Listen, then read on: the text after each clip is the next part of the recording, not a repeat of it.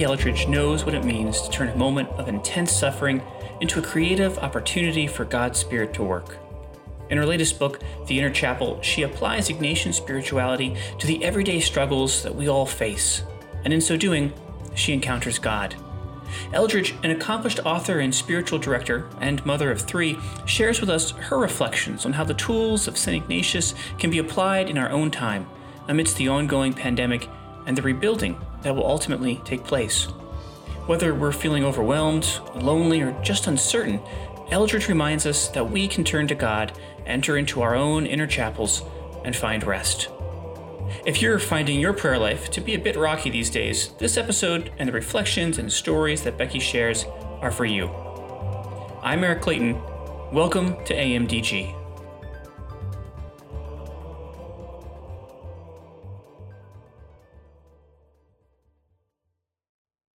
All right, well, here we are today with Becky Eldredge. Becky, thank you for joining us on the AMDG podcast.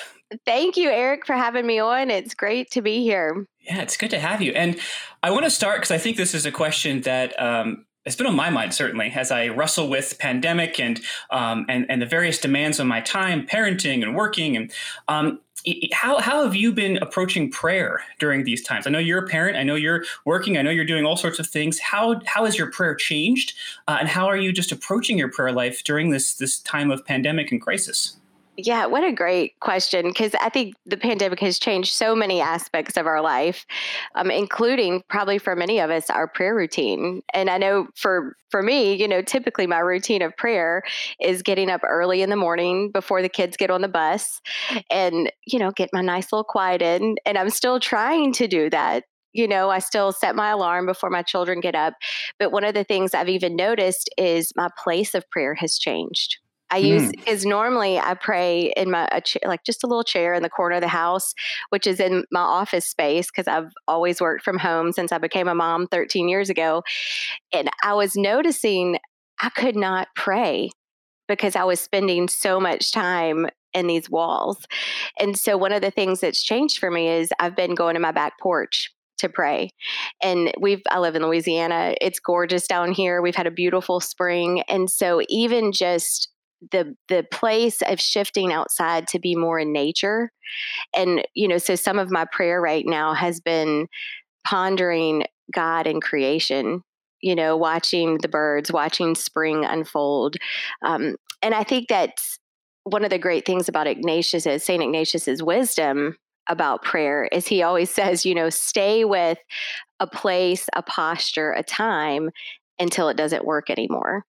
And so I know even in my ministry of spiritual direction, a lot of my directees we're talking about you know how how is the spirit calling us to shift our prayer time our prayer place even our prayer method because um, i think a time like a pandemic creates sometimes um, a real shift in the way we're called to be with god yeah, yeah, and I, I like that your your your insight from from Ignatius's approach, right? That you stay with things until they're no longer useful to you, and that, that seems like such a, a good framing for the pandemic, almost a spiritual framing for you know we we stay with things until um, the, the, usefulness kind of wears out. I, I, wonder as, as you're having these conversations, because um, I'd love to hear how you're approaching spiritual direction in this time of pandemic, but as you're having these conversations with people, how are you helping them to make that transition, to recognize what's no longer working and then bring them um, to, to something new that is, that is helpful and fruitful? Yeah. Well, and that's where the great wisdom of Ignatius's discernment of the spirits helps so much in general, right? Not just in the pandemic, but I would say in any any moment in life where there is something causing a change or a transition. And so, you know, when I start noticing in myself or another person when I'm listening to them and I'm like, oh, wait, I hear some restlessness. I'm not hearing as much consolation in mm. them as maybe I once did. Maybe they're having a hard time settling into their stillness. I mean, and I can say this for myself too. This is how I knew I needed to move my my prayer place it's then then it's we start going okay what is the spirit calling us to? Right? Or what is the spirit calling the other person to?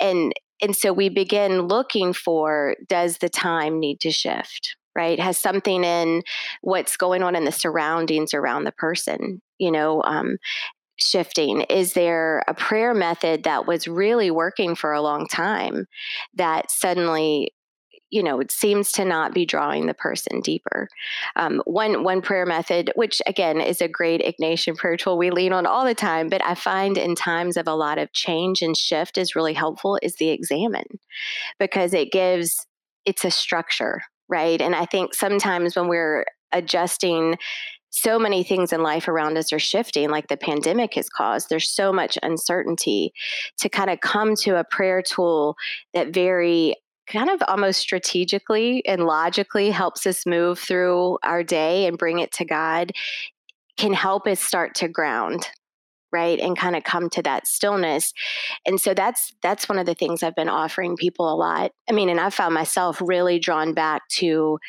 uh, the daily the daily practice of the examen I think that makes a lot of sense. That I, you know, I think we've we found ourselves with suddenly no structure at all, and yes. so imposing a little structure is um, is helpful. I, I, I wonder, um, you know, as you're talking about, you're hearing in people's words, uh, you know, that, that sense of desolation, that restlessness. Yeah. Um, I, I, imagine that people sometimes have a hard time letting go of a of a prayer routine, or or um, if I just dig in, dig in harder, right, and and it's gonna it's gonna work. How how do you first? How do you hear that that desolation in their voice? What do you listen for? Because um, I imagine many of our listeners are probably experiencing something similar. So what do you listen for? And then how do you help people to let go of maybe a beloved prayer routine to find to allow God to work in new ways? Yeah, gosh, it's so true because we want to cling to the familiar, Eric. like we yeah, want, absolutely. You know, we want even, and I mean, I could totally just rat myself out here. I like, I get so I'm like, no, don't change my prayer routine too, you know. um, but I think what we'll hear in ourselves, and again, this is I can speak from experience personally, and and also from listening. We'll start hearing ourselves saying, "Man, I'm having a hard time being still." Hmm. Right. Or maybe our prayer just feels um, kind of like that monkey mind, like we're all over the place. Um, or we might just kind of really find that we're not it's not as as rich of a prayer time. Like we find it's not really drawing us deeper. Um and what and what i'll really hear in people it starts sounding like restlessness right? Mm. there there's trouble settling into prayer. There's clearly it seems like the spirit's drawing them to a new a new way, a new place. And you'll start hearing it by what they begin talking about, right? So maybe they've been saying, Hey, I've been praying with the Gospels. And then suddenly you start hearing them mention the Psalms, or you might hear this draw to just the prayer of the quiet, right? Which I think is sometimes one of the most difficult transitions to make in prayer, in our prayer lives, is when we've kind of gone from a very active, maybe imaginative prayer time for for months or even years to suddenly it's just like you and God, like an old elderly married couple who's just content in silence being together. You know, so shifts like that are hard. And I think what is comforting to me, and I often offer other people, is to remember that the Holy Spirit guides our prayer, right? Mm. Even how we spend time with God, that God knows the best way for us. Um, and so sometimes when I hear that shift, I'll invite people to, to just go to God and say, hey, how are you inviting me to hang out with you right now? right? Really bringing the question. I mean, that's discernment, right? Even even we so often talk about discernment around our choices in our active life you mm-hmm. know about what do i do? What is god calling me to? How am i going to use my gifts? But there's even a spirit of discernment that needs to come into our prayer time right? Going to god to say you help me decide how we're called to be together. How are you how do you want to daily hang out? Yeah. and so when we go to we point that question to god then the spirit just comes in and birth all kind of new life. Yeah, I I love the image that you're um, that kind of comes to my mind is is you said like an old married couple sitting in silence is is like me and God in like old rocking chairs just kind of out in yes, the porch, you know. And I, I love I, that. So yeah, I, I would, I would, a little little silent prayer wouldn't uh, would be great. um, I wonder. So so uh, speaking of kind of letting things go, right, and allowing the the spirit to kind of you know breathe new life, breathe breathe new creative life. Um, I want to talk a little bit about your book, but I want to talk a little bit about the process because I know where this this book came out of uh, a moment of grief, right, a moment yes. of of, of uh, I don't want I don't want to say desolation, but but certainly a, a hard a hardship, um, not unlike one that many of us are experiencing now. So can you talk a little bit about how um, this this beautiful book, The Inner Chapel, kind of was born out of out of a moment of grief? Yes. So the the book came from my beloved granddad, who I grew up next door to, my grandparents. We were seven stepping stones apart from them growing up as kids in Louisiana. And he, um, several years ago, was diagnosed with glioblastoma, which is a terminal brain cancer. And you know the great gift was he trusted my husband and i to be his caregivers you know we were helping him my grandmother has alzheimer's and um and so basically a few days before I called him Boppy. Boppy passed away. He called me to his bedside and and really just he asked me to make him a promise. And the promise that he asked me to make was just to keep telling people they're not alone. Like mm. he he just said, make me the promise that you will not stop what you're doing, which he meant like my ministry and just kind of spreading the good news. And he said, and just let people know what we know about Jesus, right? Let people know what we know that we're not alone. And so I made him that promise, not really having any clue in that moment that a book was going to kind of come out of this, you know? And so so as I kind of kept, you know, he passed away in February 27th or 2018 and I just kept praying about it. And at the same time, I was doing a lot of retreat work, which is I've done for 20 years in the Ignatian tradition. And one of my friends who we co facilitate retreats with kept telling me, she said, Becky, do you hear yourself talking about the inner chapel? And I was like, mm. no, what are you talking about? Like, I didn't even know that phrase or that idea was like kind of part of my vocabulary. And after she asked me that, I really started hearing myself, you know, and I feel like it was really this spirit inspired idea, you know, and, and the inner chapel, you know, just so I can kind of define it for us all is Please. just what I call this sacred space within us where God resides.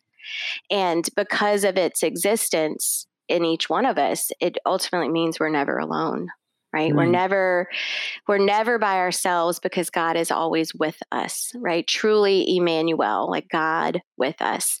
And so when i thought about and kind of started having name to it and i really think about even just journeying you know with my grandfather to his last breath the inner chapel was such a huge source of my strength right? In those moments where you know there were some scary moments, some really heartbreaking moments of loss or just confronting what was coming. And to know that God was always with me. And at the same time, God was with him.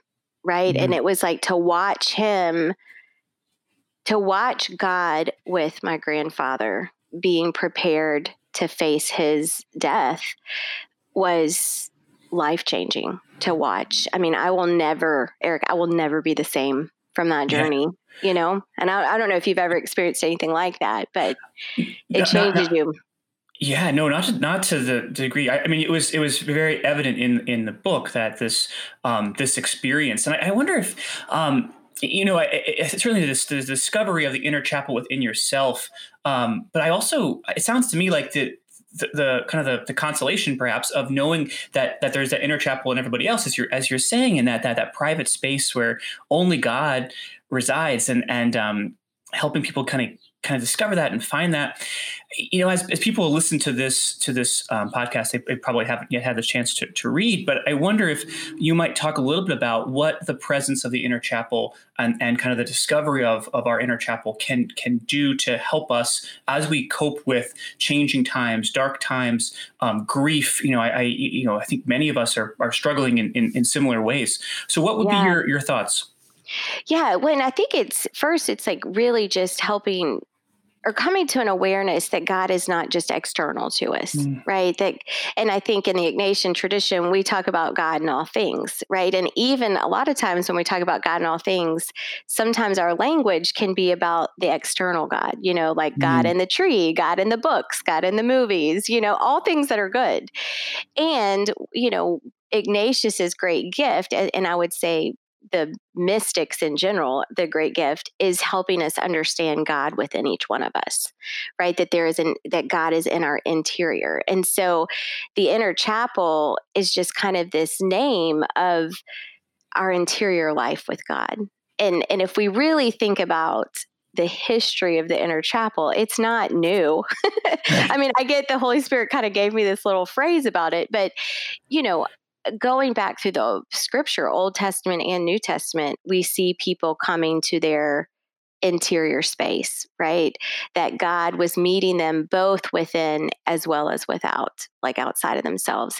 So I think leaning on this long history, even Jesus models for us this way of coming into the interior space, can give us some comfort that it can be trusted, right? That it's here, that it's been long part of our salvation history.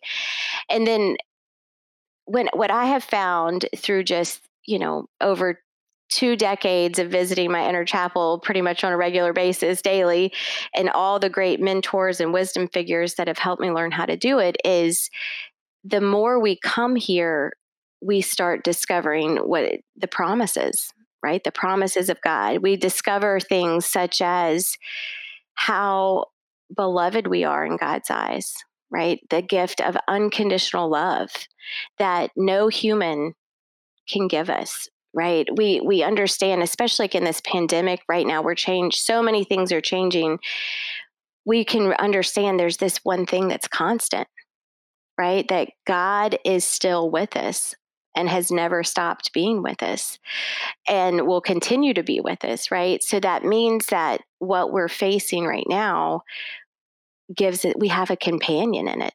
Right, we truly have a companion in our suffering, um, and I mean, and I think the more again that we come into our interior life with God, we awaken to the gift of mercy that's available to us, and then all of this, the more we open to receive it, we open to receive the promises, right? That we're not alone, that we belong to God, we're loved, we have mercy.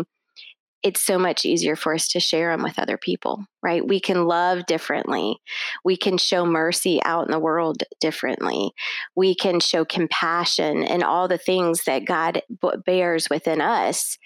We can then bring out more easily and more abundantly, I'd say, into the world.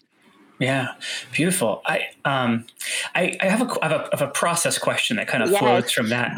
Because um, you know, I think it. I always I'm always curious about, especially spiritual writers. Um, you know, and, and even people to give talks on retreats and things. You know, uh, you have a story, you have an experience, a profound experience um, of grief, of, of, suffering, of maybe of great joy, um, and then you perhaps go and share it. I don't say share it too soon, but but um, you haven't yet had the chance to to um, to to, to let it sit and wrestle. And clearly, here in this book, you you have you know you had this profound moment, and then you um, I, am sure you, you, you had a great deal of processing, and now here is this beautiful book where we're pulling all of these rich spiritual lessons from. So I wonder if if you have any advice or thoughts or or insights to share on on how what's the process from taking this very a, a, very raw experience you know where god is very much you know present um, and then transforming it to evolving it whatever it is to something that then becomes not just a experience for you but something that now is is helpful and and, and fruitful for others. Oh yeah.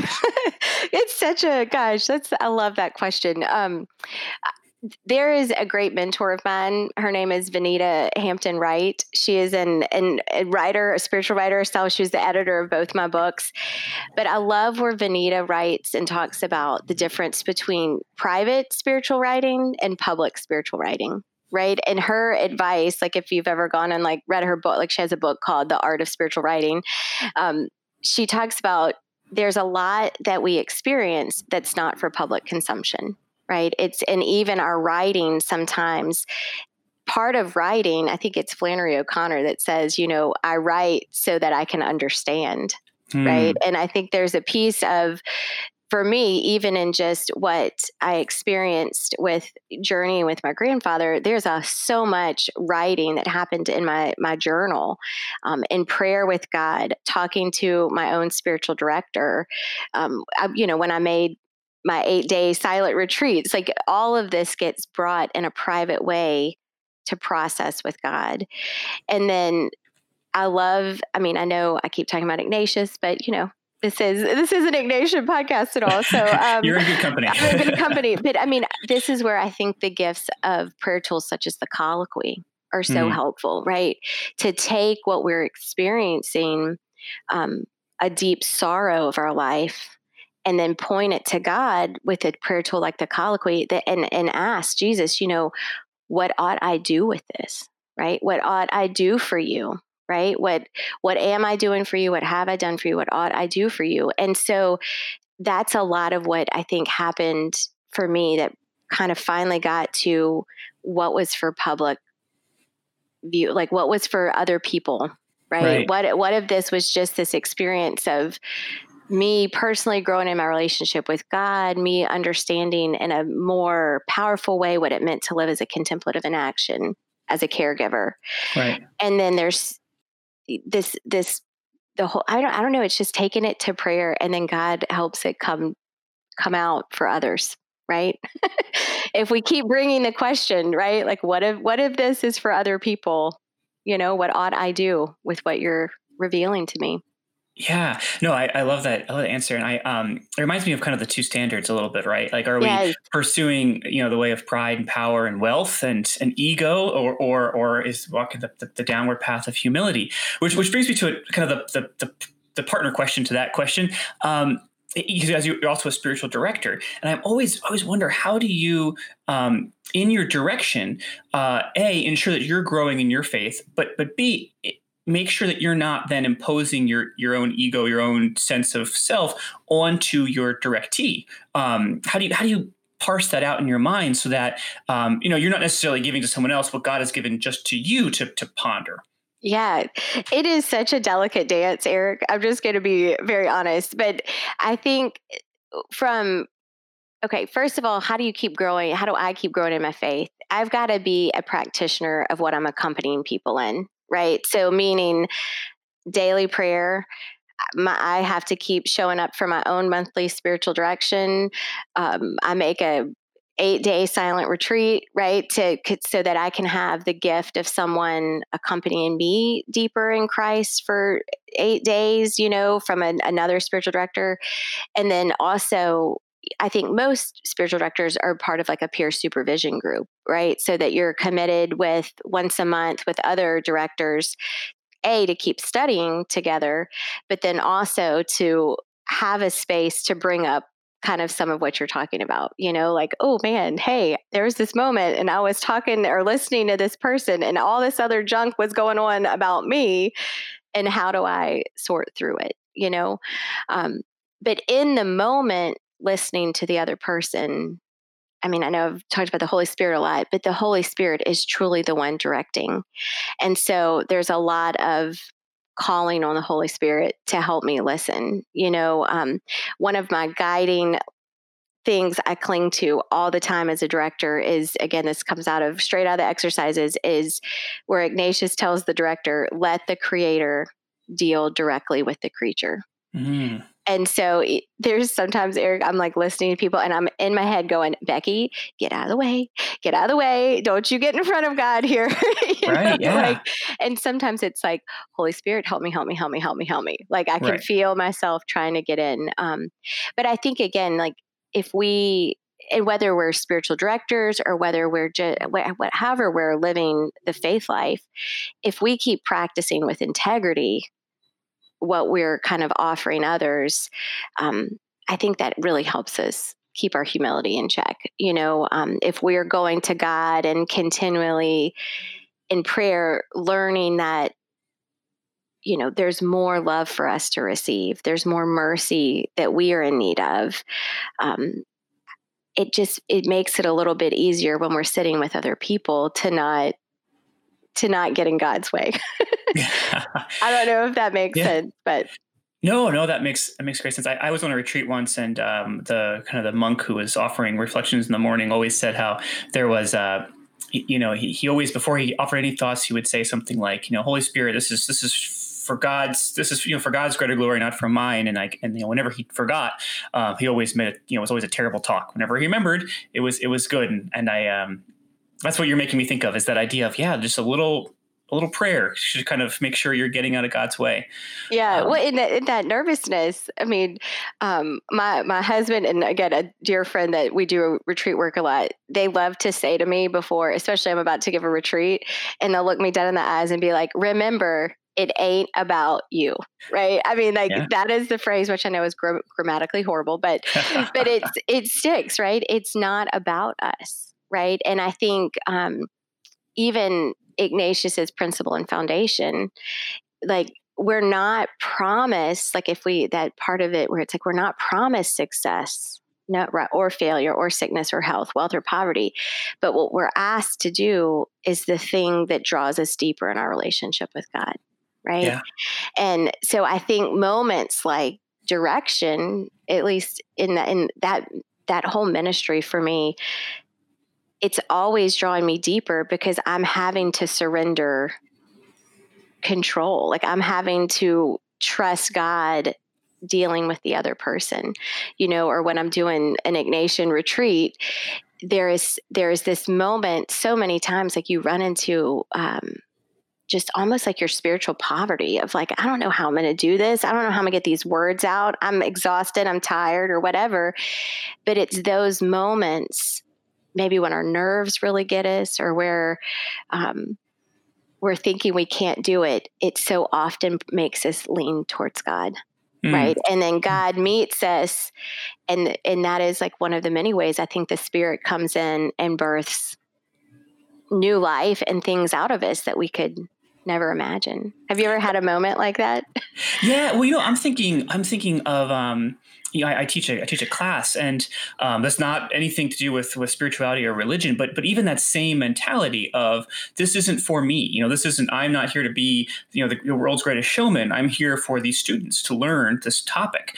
Um, and so I, I, wonder if it's you know, it's, this isn't this isn't just a, a, principle, right? That that's applied to spirituality, right? It's, right. it's it should be across. It's, it's easiest to make the connection when we're talking about ministry and spiritual direction and spiritual writing, but um, that uh, kind of the um, the leaning, as you're saying, it should probably play out in, in most all professions. Do you, do you see that too? And when I'm assuming you're directing people that aren't only in, oh, yeah. In ministry. Yeah. Well, and I think you're right because it does. It's like one of the ways our ego and our pride can be checked, you know, is that when we stand truly before the power of God, like when we really realize, you know, how I don't know. I don't want to say how small because I don't think God views us as small, but we can feel like we're so tiny in the scheme of the world. But when we do that, it, it does, it, it checks our ego a little bit, right? When we stand in awe of God the Creator, and whether that is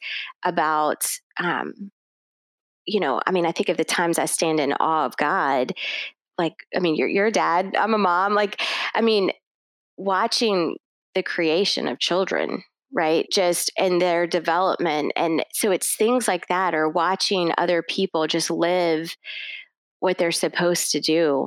Um, you you see that i mean you just see how god uses all things right? Um, i think about my youngest daughters in kinder she just finished kindergarten and her kindergarten teacher she is this woman that it was she is just made to be a teacher, right? It just oozes out of her. And she's just got this joy and this passion. And you can just see that it's not about her, right? It's about it's about something bigger than her you know in this in this school setting um, it's about the kids it's um, but i think part of it is she has this beautiful humility like she has a real sense of who she is um, in her tiny role, or what some people may say is a tiny role, but it's really not in these kids' lives. Um, yeah, really beautiful.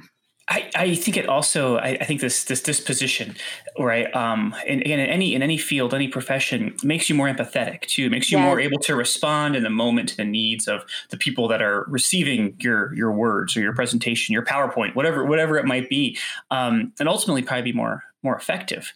Um, I would. So speaking of empathy, I'll tell you one one chapter here that really struck me was um, your chapter on rest, and um, and I uh, and I was I was thinking, boy, oh boy, I'd, I'd love a little bit of rest myself. But um, and, and I and I'm kind of thinking in this moment, how how do we apply that idea of of restfulness to this time of pandemic because um, uh, you know I think there are some of us who who feel more strapped than ever as we're trying to homeschool and and and and work and you know all these things.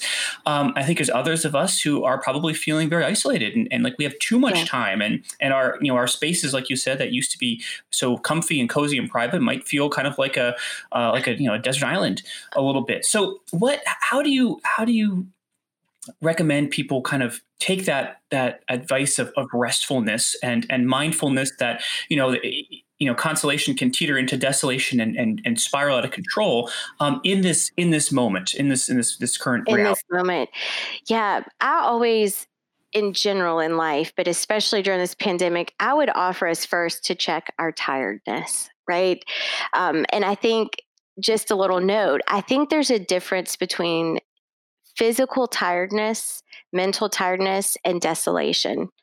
And they can easily feed they feed off like they can you know they can make a snowball run down a mountain into an avalanche of desolation but the way i want to offer it or frame it for people and that this is just kind of a is when i direct people on an eight day silent retreat right people come in their life has come to a screeching halt and it takes people about three days before they can actually really enter the retreat, right? Because often they're coming in and they're just physically and mentally tired from life. And so I think applying that to this season that we're in with the pandemic is number one is for us to be real gentle and very honest about what we're all holding.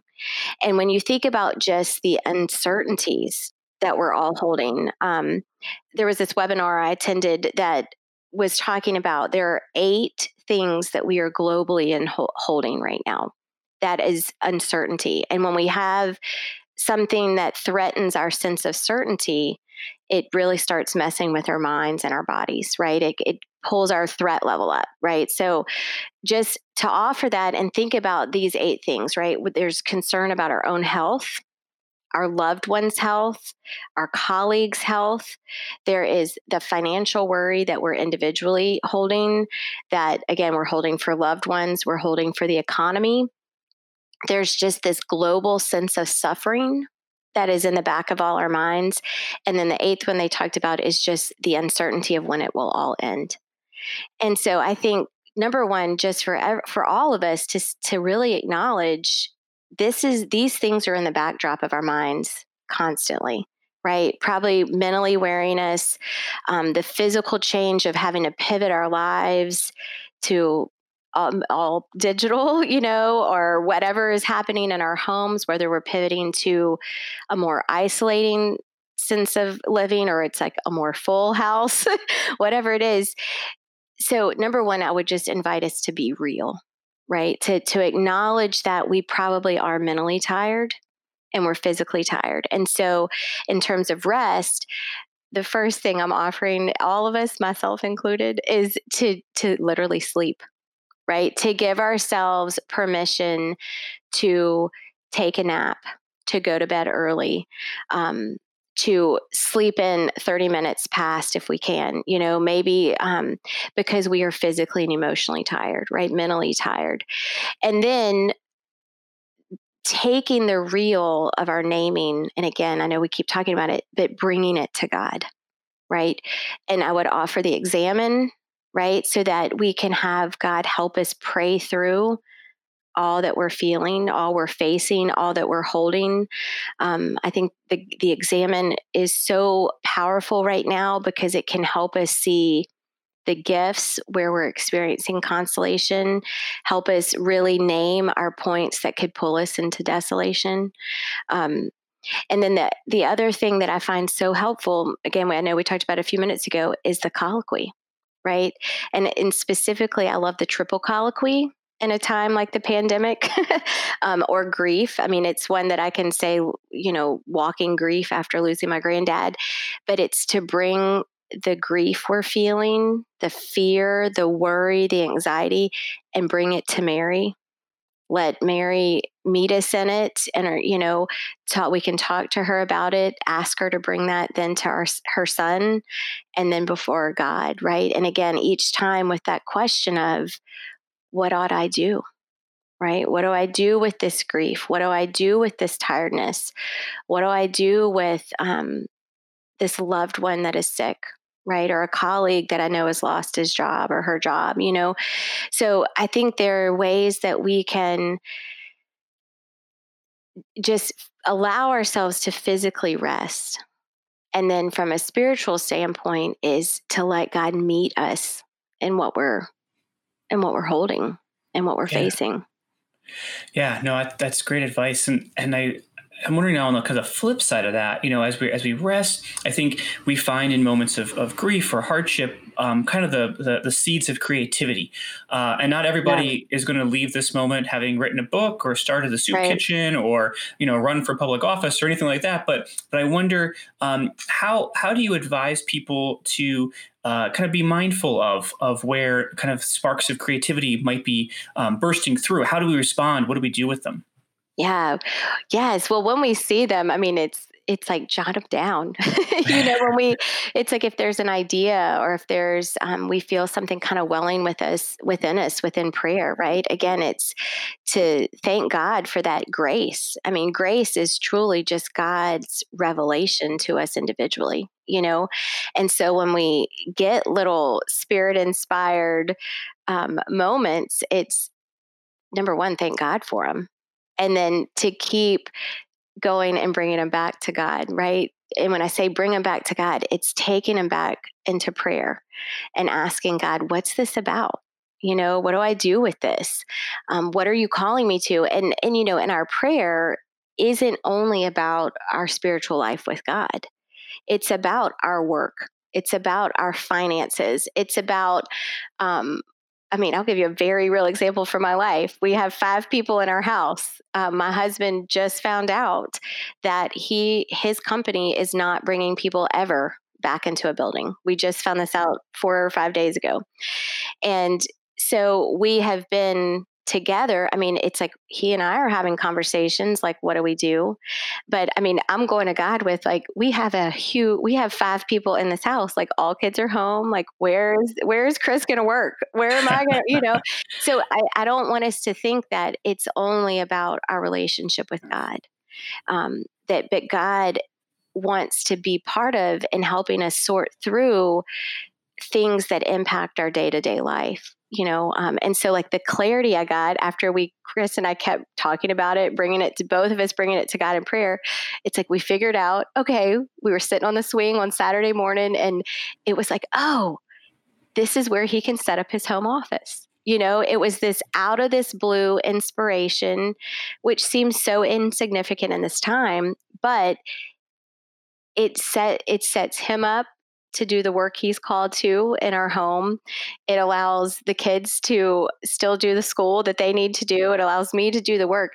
So we get these little nuggets of inspiration um, that I think are spirit inspired that come from, you know, our conversations with each other because God uses people, God uses all the things, um, including our prayer, to help us come to find our way.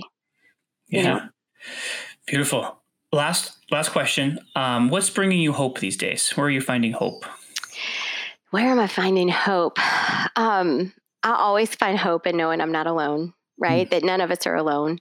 Um, outside, I know I talked about it even with my shift in my prayer place, but just watching spring come into fruition in Louisiana in this time of pandemic has been a great re- visual reminder of what comes after winter you know what comes mm-hmm. after fall and a season of harvest um, and then eric i'm real inspired and hopeful by just watching people's resilience right? The resilience of my kids, right? To watch them shift, eh, you know, at seventh grade, fifth grade, and kindergarten from in person school to online, and just to watch them and their teachers and their classmates and families. Um, I just feel hopeful in the resilience that I see in people in general, right? Um, that people have pivoted their entire lives overnight. Yeah. And I know it's hard. I'm not trying to like downplay it or sugarcoat it. Like I know there's been hard, bumpy roads. There's been hard roads in our own house, making the pivot, um, tears, frustrations, all kind of things. But there is a resilience here that's really keeping me hopeful that we're gonna be okay. Right? Yeah. What Beautiful, about you? What what would you say is keeping you hopeful, if you don't mind me asking? Yeah, no, that's great. Um, I mean, I as as as you know, I you know we're expecting a baby any any minute, so Yay. that's that's my primary source of hope uh, and inspiration. But um, but I I uh, I like I like what you said, the resilience of people, and what I'm hearing there is is kind of God's creation, right? God's people and God's God's world.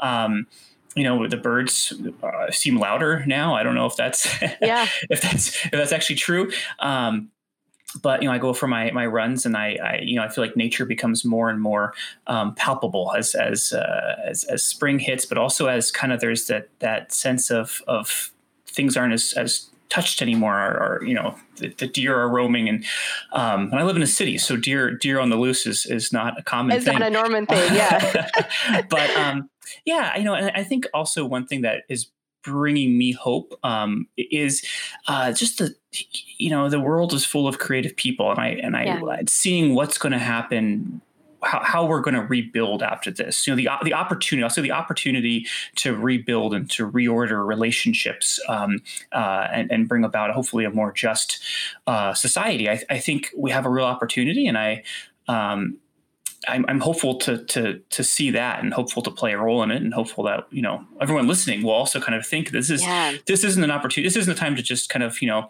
you know click the back to you know reset button go back to normal but but really to build something new and uh, and creative um, and and hopefully more reflective of, of how God desires uh, God's it's world to be.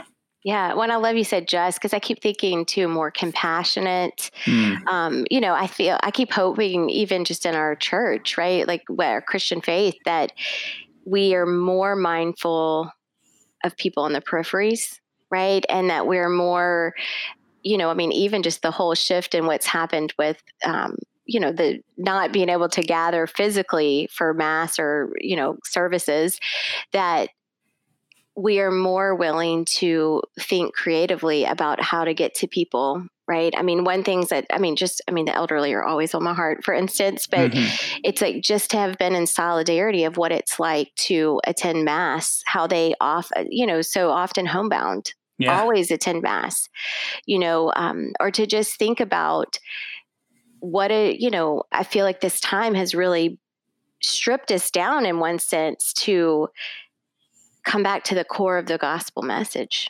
You know like what is the good news that people really need to hear?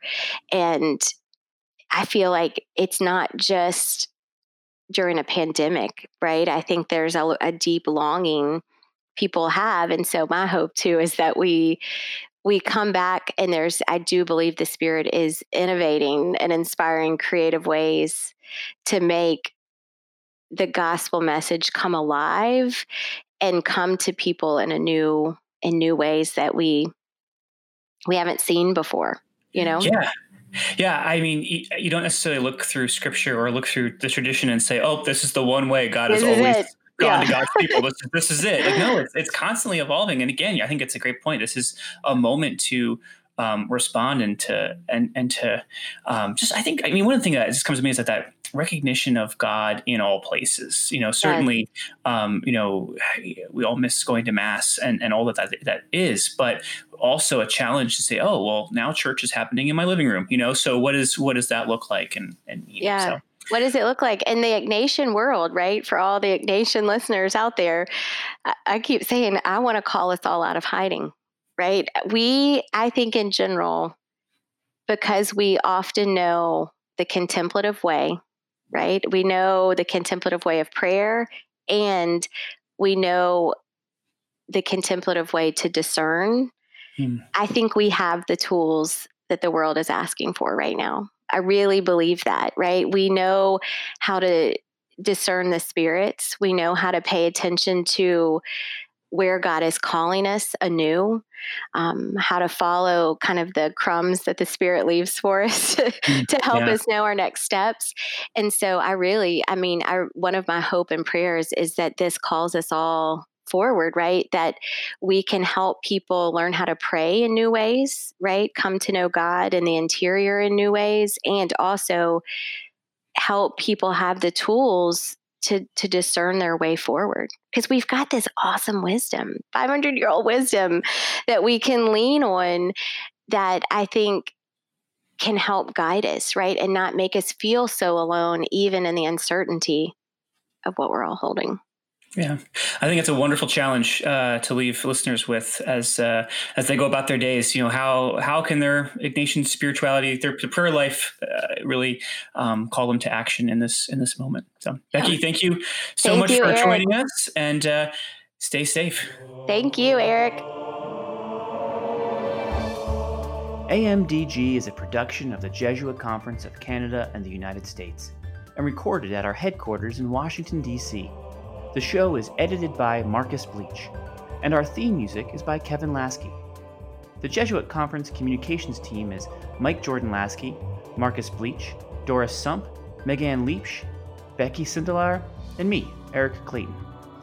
Connect with the Jesuits online at jesuits.org, on Twitter at, at Jesuit News, Instagram at We Are the Jesuits, and Facebook via facebook.com backslash Jesuits.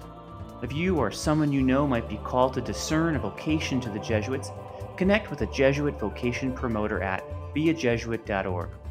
Drop us an email with questions or comments at media at jesuits.org. You can subscribe to the show on iTunes, Spotify, or wherever you listen to podcasts. And as St. Ignatius of Loyola may or may not have said, go and set the world on fire.